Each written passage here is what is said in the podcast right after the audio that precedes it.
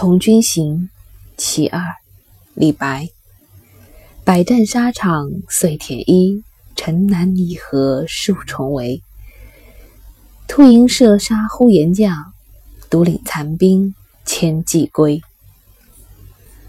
这首《从军行》突出描述了一个特别英勇的将军，突进营垒，射杀了对方的大将，独自率领强兵千骑而归。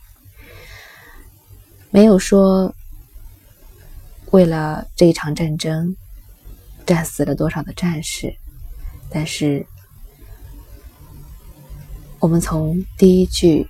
百战沙场碎铁衣，便会得知，连将军的铠甲都已经碎了，又何尝那些不胜保护的士兵们呢？可是好在，这是一个身先士卒的将军，他没有躲在后方，看战士为他去战，为他去死。他冲在前面，冲进敌营，杀死了对方的大将，取得了胜利。虽只剩残兵千骑，却仍然取得了胜利。古往今来，描写战争的诗不计其数，你随便搜一搜《从军行》，在同样的题目下都有诗句无数。我们也曾经分享过不少。比如有“黄沙百战穿金甲，不破楼兰终不还”；比如杨炯发愿说：“宁为百夫长，胜作一书生。”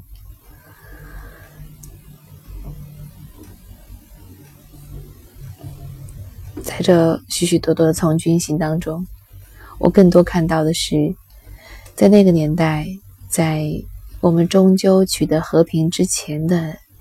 那上千年的日子里，更多的时候，战争充斥了人们的生活。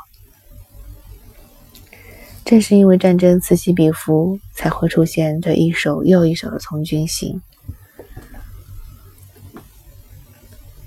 在人类真正走向和平年代之前，世界范围内没有战争的日子，完全没有战争的日子。连续能有几天？我要问的真的是能有几天，而不是多少天。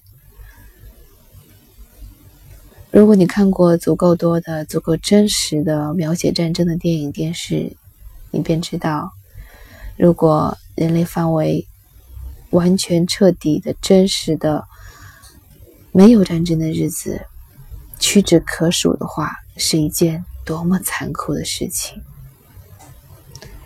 如果可以，我宁可这百战沙场碎铁衣的将军们少一些，再少一些。但是话说回来，也正是因为有了这么多愿意突营射杀呼延将的将军、战士，才能保得真正的和平。只有当所有的国家互相牵制、势均力敌，无论是从经济上还是军事上，我们都连成一体的时候，才真正的有可能实现和平。李白《从军行·其二》：百战沙场碎铁衣，城南泥河数重围。突营射杀呼延将。独领残兵千骑归。我是安吉，感谢你这一周的陪伴，我们下周再见。